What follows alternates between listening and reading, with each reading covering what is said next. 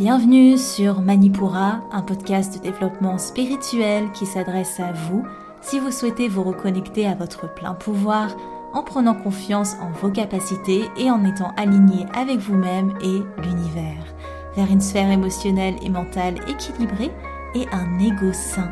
Je suis Amba, yoga thérapeute, énergéticienne, astrologue et ma mission est de vous aider à développer toutes les ressources déjà en vous. À travers des outils comme l'astral yoga, l'énergétique et l'écrit-thérapie, mon objectif est de vous rendre acteur de votre mieux-être et indépendant sur le chemin de votre spiritualité. Je vous souhaite une excellente écoute.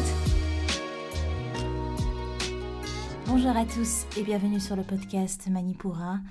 Je suis ravie de vous retrouver aujourd'hui pour ce nouvel épisode thématique où nous allons explorer ensemble votre colonne vertébrale, ou plutôt votre colonne énergétique, à travers une nouvelle fois les sept euh, différentes chakras. Alors la dernière fois, je pense que c'était l'épisode 26, je vous ai plutôt relaté de mon expérience avec les chakras et comment j'ai appris à travailler avec eux. Aujourd'hui, on va aller un petit peu plus loin. Je vais vous introduire un petit peu plus aux chakras, mais évidemment, ce ne sera jamais aussi complet que l'atelier que j'ai dédié à, cette, à, cette, à ce sujet qui dure 3h30 et dont les participants se souviennent encore. En tout cas, aujourd'hui, on va parler de ça. On va parler aussi de vaguement ou peut-être un petit peu plus de la Kundalini et euh, de la Sushumna, qui est euh, le canal principal énergétique de votre corps, le nadi principal. Cet épisode, du coup, pour introduire une nouvelle fois à la plateforme d'atelier Manipura qui s'agrandit, qui euh, s'étoffe, où vous pouvez retrouver euh, cet atelier sur les chakras euh, complet et hyper long du coup, mais aussi d'autres ateliers dont je vous citerai les noms à la fin de cet épisode, et aussi plusieurs autres nouveautés avec un tirage en début de mois, des exercices d'écrit-thérapie, des méditations ciblées en fonction de la saison, D'ailleurs, c'est aussi sur cette plateforme que se reportent à présent les méditations spéciales lunaison. Enfin bref, je vous en parle un peu plus à la fin de cet épisode. Et on va pas tarder parce qu'il y a beaucoup de choses à voir, mais avant toute chose, évidemment, on ne perd pas les bonnes habitudes. Je vous lis un avis qui m'a été laissé par Padma Yoga sur Apple Podcast, qui m'a gentiment mis ses 5 étoiles et qui nous dit une lumière éclairante. Merci en bas pour ces podcasts d'une richesse inouïe. Tes explications toujours très claires et ton analyse très fine font que cet outil devient mois après mois un guide, un éclairage pour mieux comprendre ce qui se joue tant dans le macrocosme que dans le microcosme. Et longue vie à Manipura. Merci beaucoup c'est super cool parce que c'est exactement ce que je veux. C'est, enfin, mon ambition, c'est de vous reconnecter à votre microcosme et de vous lier au macrocosme et en fait vous rendre compte que tout ça ne fait qu'un. Merci beaucoup d'avoir pris le temps de m'écrire et si comme Padma Yoga, vous souhaitez me laisser un petit avis, n'hésitez pas sur Apple Podcast ou euh, si vous n'avez pas Apple Podcast qui est aussi compréhensif, n'hésitez pas à m'en laisser un sur les réseaux sociaux et je me ferai un plaisir de vous mettre à l'honneur. Alors, pour vous introduire au système des chakras, déjà, il faut se dire qu'il y en a des milliers euh, dans tout le corps parce qu'un chakra représente au final un carrefour, un entrecroisement entre nadis. Les nadis, c'est les nerfs énergétiques. Je vous renvoie à l'épisode 27 pour euh, comprendre un peu ce système d'anatomie énergétique. Enfin, c'est pas de l'anatomie à proprement parler, mais je trouvais ça plus parlant de l'appeler comme ça, euh, comme la colonne vertébrale énergétique. En fait, c'est juste une colonne énergétique, tout simplement. Donc les nadis, enfin les chakras sont euh, des entrecroisements au final de nadis et ça crée en fait des, roues d'énergie. Leur rôle c'est de réceptionner, d'émettre, de faire circuler également une énergie qui leur est propre. C'est en quelque sorte les moteurs de notre corps éthérique euh, qui euh, s'occupent des échanges énergétiques entre nous et le monde. Ici, on va parler des sept principaux chakras, ceux qui sont justement situés sur votre colonne, euh, sur la Sushumna. Mais euh, sachez qu'évidemment, il y a aussi des chakras externes dont on ne parlera pas ici.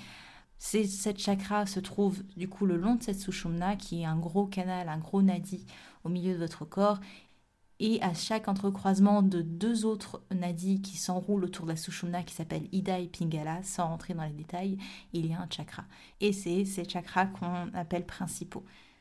On va commencer par Muladhara Chakra, le chakra racine où se situe la Kundalini. D'ailleurs, j'en parlerai peut-être un petit peu en fin d'épisode si je vois que l'épisode reste dans des timings euh, raisonnables. Le Muladhara Chakra, c'est euh, le chakra qui s'occupe majoritairement de l'ancrage, mais bien plus que ça. on le localise au niveau du périnée, au niveau du coccyx. Et euh, une petite chose que j'ai oublié de vous dire, c'est que les chakras rayonnent d'avant en arrière, mais aussi pour Muladhara Chakra, ils rayonnent par le bas. C'est une autre histoire, mais sachez qu'un chakra, euh, c'est pas juste une, une énergie, un centre d'énergie qui, euh, qui reste complètement euh, à sa place. Il y a vraiment tout un rayonnement qui, qui s'opère. Alors c'est un chakra qui est lié aux gros intestins, aux organes génitaux, à la base de la colonne de manière générale et au système immunitaire. Et son champ d'action, ça va être l'élimination, qu'elle soit émotionnelle, physique, etc. Et ça va être tout ce qui est en lien avec euh, le foyer, la tribu, euh, les besoins fondamentaux également de l'être, les besoins de sécurité, les besoins liés à la survie, etc. Et comment on peut voir s'il est déséquilibré? Je, vais juste parler énergétiquement parce que physiquement, il peut y avoir aussi des choses, mais sinon, on ne va pas s'en sortir. En tout cas, énergétiquement, ça va être des insécurités, des peurs, de l'instabilité, euh, des dispersements. Ça peut aussi être de l'entêtement, tout ce qui va être euh, attachement au monde matériel, hein, c'est un chakra de terre. Et au contraire, quand il est équilibré, on a des énergies de stabilité, de sécurité, on se sent connecté à la nature, à ses ancêtres, on est vraiment dans une sorte de discernement et euh, on a confiance tout simplement euh, dans notre incarnation, parce que c'est aussi un chakra qui, parle de notre incarnation. Deuxième chakra, quand on remonte un petit peu le long de cette Sushumna, hein, qui part de, ce Muladhara chakra, chakra racine, pour euh, aller jusque la fontanelle, donc le haut du crâne, on a Svadhisthana chakra, qui est le chakra sacré. Alors sachez qu'il y a beaucoup de manières de, prononcer, il y a aussi beaucoup d'autres interprétations, d'autres nominations, mais bon, on parle quand même des mêmes choses hein, au final, mais selon les traditions, il peut y avoir des prononciations, des traductions qui changent. En tout cas, c'est le siège du soi, et euh, pour vous situer un petit peu, on le situe trois doigts au-dessous du nombril, et c'est un chakra qui va régler majoritairement tout ce qui va être ouverture de l'être au monde.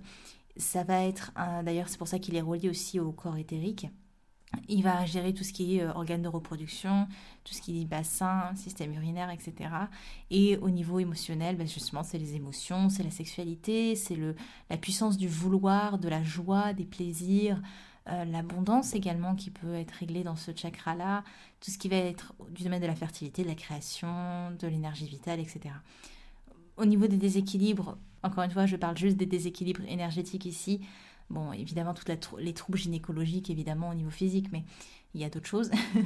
mais au niveau énergétique, en tout cas, euh, il y a vraiment ces difficultés à être dans le désir, à être dans les plaisirs. On peut se sentir vraiment impuissant dans sa vie, un petit peu rejeté. Il peut vraiment y avoir des faibles estimes de soi aussi là-dessous. Et euh, quand il va vibrer trop fort, au contraire, on va avoir des gros attachements au plaisir de la vie, voire euh, aux excès du coup, hein, et des débordements émotionnels fréquents, etc. Quand il est équilibré, on a tout ce qui est du domaine de la sexualité qui est assez harmonieux, on a beaucoup de volonté de faire ce qu'on aime, on est vraiment aussi dans la compréhension et l'écoute de son enfant intérieur et aussi de son côté maternel, de son yin euh, dans le sens de la femme, euh, la femme maternante. On est dans la créativité facilement, on a un bon équilibre d'adaptation, de partage, etc., etc.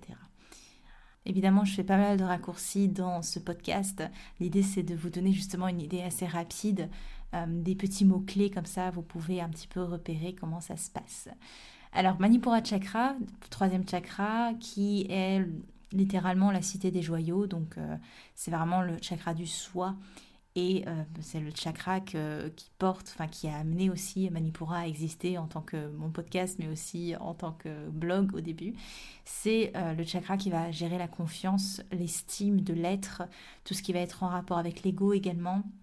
Ça va être euh, tout ce qui va être dans la zone du foie, évidemment, de l'estomac, toutes les zones un petit peu bah, digestives. On est sur le plexus solaire, hein, donc c'est tout ce système-là. Dans les champs d'action, on est plus dans la définition du soi, dans l'estime de soi, comme je l'ai dit. On est dans la réalisation sociale et les réalisations professionnelles, aussi dans l'action, hein, c'est un chakra de feu, dans les transformations. Et c'est là aussi qu'on va avoir Agni, qui, va, qui est le feu intérieur et qui va nous aider à digérer euh, les choses émotionnellement et même euh, de manière physique. Et euh, voilà, ça va être tout ce qui est en rapport avec le développement de la personnalité de manière générale. Au niveau de l'action, du coup, je l'ai dit, c'est un peu de l'ego, c'est l'autonomie, c'est la responsabilité de l'être. Quand il est déséquilibré, on peut vraiment avoir bah, tout déjà la sphère digestive hein, qui peut être touchée, hein, si, qu'elle soit un peu plus lente ou plus rapide. On a aussi euh, tout ce qui va être la peur du changement, le manque d'estime, hein, les frustrations, euh, les gens qui ont beaucoup trop de feu intérieur ou ceux qui n'en ont pas assez, typiquement. On peut être dans la colère, dans la jalousie, euh, on peut être un peu work addict. voilà, il y, a peu, y a peu tout ça. On peut avoir des égaux qui sont très forts ou au contraire des égaux qui sont très faibles. Donc voilà, tout ce qui est aussi en rapport, comme je l'ai dit, avec Agni. Au niveau de ben, quand il est équilibré, on a, un ego qui est régulé. Hein. c'est vraiment tout le principe euh, de ce podcast, c'est de vous donner des pistes pour vous aider à réguler votre ego. On est capable de, se mettre, de se valoriser autant que qu'on valorise les autres. Et euh, les émotions sont de manière bien gérées parce qu'elles sont régulées et elles sont euh, digérées pour celles. Les charges émotionnelles ne restent pas dans le corps émotionnel. Et on a euh, tout ce qui dit motivation qui se met en place facilement. On arrive à prendre des décisions éclairées parce qu'on se laisse pas emporter par le feu mais en même temps on se laisse pas aller à une certaine paresse etc donc de manière générale l'incarnation est bien vécue quand Manipura chakra est équilibré. Donc chakra du plexus solaire hein. le chakra suivant c'est Anahata chakra. C'est le chakra pont qu'on appelle, parce que si vous voulez, on avait les trois chakras juste avant, qui sont un peu les chakras qu'on relie aux énergies telluriques, qui sont les chakras de l'incarnation, et on a Anahata Chakra qui vient faire le pont entre les chakras terrestres et les chakras célestes, qui sont après euh, Vishuddha, Ajna et euh, Sahasrara. Et euh, Anahata Chakra, le chakra du cœur, fait vraiment le pont. Donc on passe par le cœur pour relier la terre au ciel. Donc c'est très beau. Et petit aparté qui est très importante pour moi, ça ne sert à rien de travailler juste au chakra céleste parce que vous êtes dans un développement spirituel et complètement mettre de côté les chakras terrestres en vous disant que peut-être vous êtes au-dessus de ça ou euh, que ça vous intéresse pas parce que vous êtes déjà sur Terre de toute façon, donc euh, vous connaissez, etc. Non, surtout pas. Vous le savez peut-être si vous me suivez depuis longtemps, je vous le dis euh, sans cesse que pour s'élever spirituellement, j'aime pas ce mot-là, mais pour évoluer, disons, il faut vous ancrer, il faut être dans cette incarnation-là et il faut être dans ce travail de l'ego. Si vous ne travaillez pas, enfin si vous travaillez beaucoup votre troisième œil, si vous travaillez beaucoup votre euh, chakra coronal, mais que vous ne régulez pas votre ego, mais que euh, vous travaillez pas votre ancrage, que vous travaillez pas sur votre enfant intérieur, sur les notions de création, etc., c'est très compliqué et vous manquez toute une partie hyper intéressante de l'évolution qui est tout ce que vous propose l'incarnation en termes d'exploration euh, terrestre, hein, tout simplement. Alors, Anahata Chakra, chakra du cœur, c'est le, le sanskrit qui désigne le son du battement de cœur, donc c'est très beau. On le localise au niveau du thorax, hein, de toute façon il va, il va gérer toute cette zone avec le thymus. Euh, on est sur le rôle majeur, ça va être tout ce qui est aspect à la compassion. J'ai pas dit à l'empathie, hein. j'ai bien dit à la compassion. Et euh, ça va être tout ce qui va évidemment régulation du cœur, régulation des épaules, de l'appareil respiratoire, hein, vraiment toute cette zone-là et circulatoire également. Et son champ d'action, ça va être tout ce qui est au niveau de l'amour, effectivement, de l'énergie de l'amour, de la reconnaissance, les échanges hein, avec les uns et les autres. On est sur un, chakra terre, euh, tout ce qui va être du domaine de l'altruisme, de la dévotion, euh, voilà, toutes ces zones-là, de l'estime de soi aussi, qui peut être réglée aussi, euh, pas que dans, dans, le chakra du plexus solaire, aussi dans le chakra du cœur. Quand il est déséquilibré, hein, tout, ce qui va être maladie cardiaque, évidemment, pulmonaire, etc., l'asthme, etc. Mais au niveau euh, de l'émotionnel, de l'énergétique, ça va être tout ce qui va être bah, justement euh, envier les autres, être dans cette haine, dans la jalousie, être insensible par rapport aux autres, ou au contraire, être hypersensible, être euh, hyper culpabilisé de tout, être aussi dans la dépendance affective, bien que ça peut être aussi le chakra sacré qui, peut être concerné par les dépendances affectives, mais il peut aussi y avoir le chakra du cœur.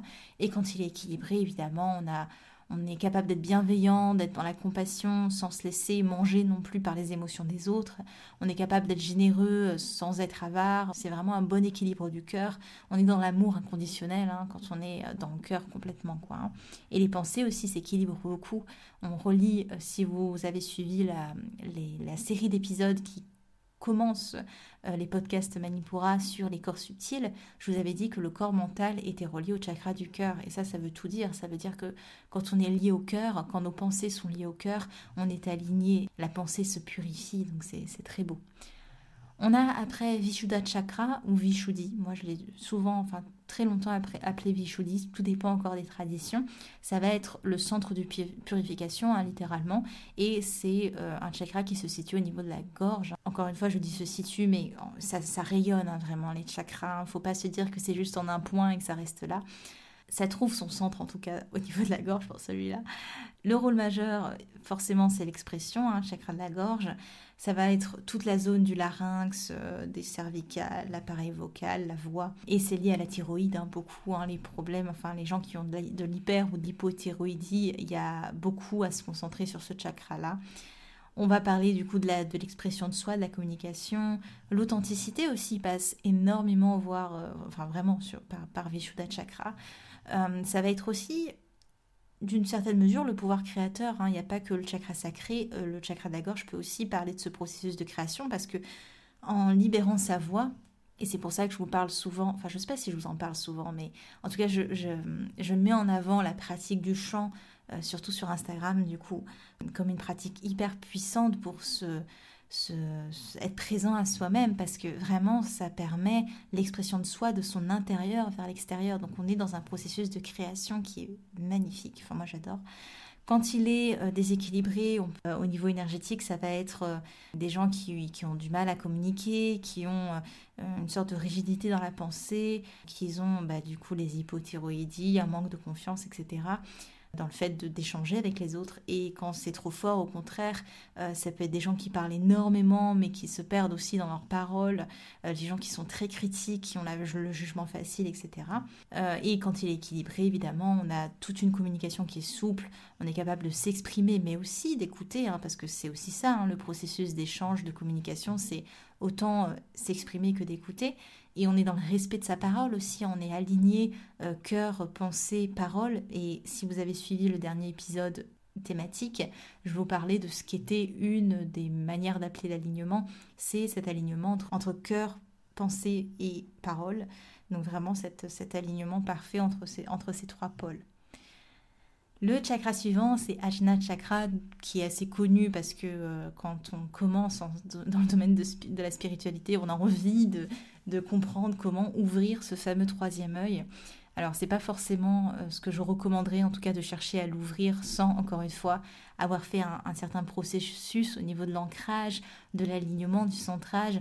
On peut évidemment travailler sur ce troisième œil, il n'y a pas de souci, mais il faut se dire que c'est un... Alors on peut le travailler quand, parce que c'est le, chakra de l'intuition, mais quand on, quand on cherche à ouvrir trop son troisième œil, c'est comme on va le voir si je vous en parle un peu de, la Kundalini, on va forcer un processus et peut-être que parfois on n'est pas prêt à voir certaines vérités, on se met des bâtons dans les roues. Bref, sans vouloir diaboliser, hein, évidemment, n'ayez pas peur de votre spiritualité, mais dans tous les cas, rien ne sert de forcer quelque chose, les choses arrivent au bon moment. Euh, n'ayez pas peur de, de, vous dire que vous ratez le coche, parce que les choses se débloquent exactement au moment où il le faut.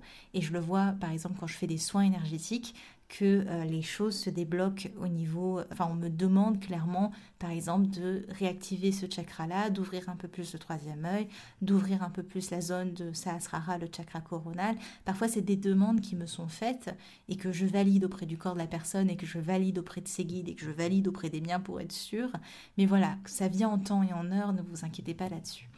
En tout cas, Ajna Chakra, le chakra du troisième œil, ça va être tout ce qui. C'est un peu le centre de commande du corps, hein, et c'est tout ce qui va être dans la zone du cerveau, euh, de l'intersourcilier, et ça va régler tout ce qui est du domaine de l'intuition, évidemment. Ça régule toute la zone, comme j'ai dit, du cerveau, les yeux, et euh, notamment l'hypophyse aussi également. Au niveau des champs d'action, on est clairement sur tout ce qui est du domaine de la connaissance, de la concentration, de l'analyse, de la compréhension et du discernement. Quand il est déséquilibré, on va avoir des pensées très chaotiques, euh, très négatives, très confuses. Hein. Vous avez des personnes qui ont un troisième œil qui est, qui, est très ouvert, mais qui n'ont aucun ancrage. Et c'est des personnes qui sont très confuses dans leurs paroles, dans la vie. Elles ont vraiment du mal parce qu'elles elles ont tellement de connexion à la seconde qu'elles ont vraiment du mal à s'établir dans une routine très incarnée, très terrestre. Ça arrive. Quand son énergie est trop faible à ce chakra-là, on peut vraiment avoir des ruminations, des troubles de la concentration, de l'apathie, euh, voire de la dépression. Et au contraire, quand elle est un peu trop forte, cette énergie, on va avoir euh, des névroses, des psychoses, euh, voire de l'égocentrisme, hein, parce qu'on peut vraiment être égocentré dans son troisième œil. Et on peut aussi être dans la confusion entre la vie psychique et la vie matérielle, la vie spirituelle. Peut y avoir vraiment des confusions et on peut vraiment se retrouver à ne pas comprendre sur quel plan on est. Donc c'est pour ça que je dis que les choses doivent aller progressivement et n'ayez pas peur de prendre votre temps. Au niveau de l'équilibre, évidemment, quand il est équilibré, vous avez une très bonne proportion à écouter votre intuition. Vous êtes vraiment dans, une pensée analytique, mais aussi intuitive. Donc vous avez le meilleur des deux mondes. Il y a vraiment euh, la quête de sens, euh, de profond de votre vie spirituelle qui s'ouvre, hein, le chemin de la connaissance de soi et qui, qui s'ouvre avec, euh, avec ce chakra-là. Dernier chakra, je pense que c'est bien, j'ai bien fait, enfin je suis pas mal dans les temps. On est sur Sahasrara Chakra. Encore une fois, je fais beaucoup de raccourcis hein, euh, pour vous permettre une petite... Disons que c'est une mise en bouche, voilà. Sahasrara Chakra, c'est euh, le chakra coronal ou le chakra couronne, on peut aussi l'entendre sous, cette dénomination-là. Euh, on le localise au niveau du sommet de la tête et son rôle majeur, c'est tout ce qui est en rapport avec la connexion, hein, connexion au divin. Euh, divin ou univers, qu'importe le mot que vous mettez dessus, hein, c'est, qu'importe vraiment, c'est le tout si vous préférez, la source. Ça va réguler tout ce qui est système nerveux, hein, ce chakra-là. Pour le champ d'action, ça, va être tout ce qui est unicité, le fait d'appartenir à un tout, au plus grand, à faire, euh, à prendre conscience de notre incarnation, mais aussi de notre être spirituel, de l'être spirituel que l'on est au-delà du corps physique. Et ça va être fondamentalement le chakra qui nous relie à la source. Au niveau des déséquilibres, ça peut engendrer qu'on se sente vraiment coupé justement du tout, coupé de la source, qu'on se sente abandonné, euh, qu'on se sente euh, sans but, sans quête précise, euh, qu'on se sente vraiment comme si on n'avait pas sa place ou qu'on trouvait vraiment pas la logique de notre incarnation, notre raison d'être. C'est aussi les gens qui n'ont pas conscience hein, de, de la spiritualité de leur être, qui sont des êtres spirituels incarnés, et ça peut être des gens aussi qui ne vivent pas du tout, qui sont absents d'eux-mêmes, hein, tout simplement. Et quand il est équilibré, bah là, c'est l'union, c'est vraiment des perceptions exacerbées. Euh, on a vraiment, on détient des vérités, enfin, on accède à certaines vérités, on accède à une certaine conscience, à un certain niveau de conscience, on élargit son champ de conscience et on atteint quelques réalisations, etc. Et on est aussi dans l'amour inconditionnel dans ce chakra-là. Voilà, je vous ai fait un tour des chakras. Je suis assez contente de, mon petit tour. Je vous parle très rapidement de la Kundalini, euh, encore une fois mise en bouche, mais la Kundalini, si vous voulez, c'est euh, parce que vous allez en entendre parler et ça reste assez étonnamment parce que j'avais fait un article vraiment pas rapide mais quand même assez condensé sur le sujet et ça reste quand même l'article le plus lu de mon blog donc je me dis que c'est vraiment un sujet qui interpelle parce que j'avais mis en lumière sur cet article les dangers de, vouloir forcer le réveil de la Kundalini. C'est hyper dangereux de forcer les choses. Mais bon, il ne faut pas en avoir peur. La Kundalini, c'est une énergie vitale qui sommeille dans votre euh, Muladhara chakra, justement. Et c'est ce qu'on appelle, c'est la manifestation de Shakti, qui est, la manifestation du divin, Shiva. Donc là, je, parle vraiment en termes yogiques. Il hein. faut vous dire, faut imaginer que l'univers implose en plusieurs manifestations de lui-même, de, de l'univers. Et vous, vous êtes une de ces manifestations, mais vous êtes également le tout et vous l'avez juste oublié. Et cette euh, Kundalini, elle va monter au moment où vous reprenez conscience de l'unicité. C'est vraiment très puissant une montée Kundalini et parfois on peut avoir des prémices, surtout quand vous êtes dans des pratiques spirituelles intenses, il peut y avoir des prémices de montée et vous sentez déjà une énergie mais surpuissante vous prendre. Alors euh, quand, en général quand une montée de Kundalini s'opère, c'est soit au moment de la mort, soit au moment de l'éveil spirituel. Donc je ne parle pas du réveil spirituel mais bien de l'éveil spirituel. Et donc cette Kundalini, elle va monter le long de votre canal Sushumna, donc c'est le gros canal euh, énergétique qui part de votre Muladhara chakra jusqu'à votre fontanelle, et elle va venir euh, donc euh, passer par tous les sept chakras. Et après, quand elle arrive au niveau de la fontanelle, cette énergie de Kundalini, elle va sauter, jusqu'à Sahasrara chakra, le chakra couronne, et atteindre le divin. Donc, si vous voulez, la Kundalini, c'est pour ça que je dis que c'est hyper dangereux de, vouloir forcer la chose parce que ça demande la régularisation des chakras par lesquels elle va passer. Et, euh, et aussi euh, un bon équilibre de Ida et Pingala qui sont les chakras, enfin les nadis, pardon, yin-yang qui euh, s'enroulent autour de la Sushumna et qui passent aussi par les sept chakras. Et en fait, si euh, les régulations au niveau des chakras ne sont pas faites, mais qu'on force quand même la Kundalini de monter, ça va être comme un tuyau d'eau sous pression euh, qui est encrassé à l'intérieur. Et bien, sous la forte pression de l'eau, le tuyau il va céder. Et bien ça, il faut dire que c'est pareil dans votre système nerveux et votre système euh, votre système énergétique. Et on a des gens qui, finissent ben, à, ne plus être là, quoi. Un petit peu des, légumes au niveau cérébral parce qu'ils se grillent complètement énergétiquement, si je peux dire. En fait, ça, demande une. il faut pas, je dirais, chercher la montagne Kundalini elle vient si de toute façon il y a une régulation qui a été faite hein, dans tous les cas. Si vous voulez plus d'informations, je vous mettrai un, article dans les notes de l'épisode où je vous note un petit, bah, je, décris justement les dangers et les a priori sur la montée de Kundalini et euh, comment vous pouvez bien faire les choses justement, même si je n'encourage absolument pas à la forcer, mais c'est juste par quelle pratique on passe au final pour réguler le corps et euh, peut-être accéder à cette montée de Kundalini. Pour finir euh, cet épisode que j'espère qu'il vous a plu, je voulais vous parler rapidement euh, des ateliers euh, qui sont bah, du coup les outils que je mets en avant pour cette fin de podcast. Les ateliers qui sont présents sur la plateforme Manipura. Alors il commence à y en avoir pas mal maintenant. Si vous êtes abonné à la plateforme, vous accédez à tous les ateliers, dont l'atelier sur les chakras qui est hyper complet et euh, vous avez vraiment tout quoi. Le nom de l'atelier s'appelle les chakras de A à Z, donc il y a de quoi faire. Mais vous avez d'autres ateliers. L'atelier du mois de septembre, c'était aller à l'essentiel où, je vous aborde la, pensée essentialiste. Vous avez un atelier sur euh, euh, le cycle féminin, les bases de l'énergétique, comment apprendre la guidance d'oracle, etc., etc. Donc il y a pas mal d'ateliers et il y a évidemment des méditations, des tirages, plein de petites choses que j'essaye de mettre en place au fur et à mesure sur cette plateforme et qui prend bien forme, donc j'en suis très contente. Si vous voulez plus d'informations, je vous mets aussi le lien dans les notes de l'épisode et vous avez aussi tous mes liens si vous souhaitez m'avoir en consultation. Je reprends petit à petit les consultations, j'étais un peu en pause pour ceux qui le savent et je reprends tranquillement. Donc n'hésitez pas à aller checker les liens dans la description de l'épisode si vous souhaitez me retrouver pour un soin, une guidance, etc. Et une dernière chose avant de finir, J'organise un concours sur mon Instagram en ce moment pour gagner justement un soin énergétique, une guidance prévisionnelle, donc c'est les guidances que je fais pour les 12 prochains mois euh, bah, de votre vie, et une place pour euh, avoir accès pendant 15 jours à l'atelier ou à la plateforme d'atelier Manipura. Donc c'est un gros concours que j'organise après avoir passé la barre des 1000 abonnés sur Instagram. Si vous ne me suivez pas encore, n'hésitez pas, c'est en bas.manipura. Et j'organise ce grand concours et la fin de ce concours c'est ce soir. Donc je vous préviens un peu tard.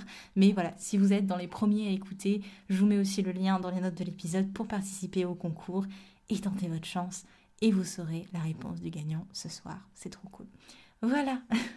Voilà, j'espère que ce petit podcast thématique euh, express, je sais pas, j'ai pas encore fait le montage donc je verrai bien, vous a plu. En tout cas, je vous souhaite une très belle semaine et je vous retrouve pour le podcast pour la prochaine pleine lune en bélier. C'était en bas de Manipura. À la semaine prochaine. Merci. Manipura, c'est déjà terminé pour aujourd'hui.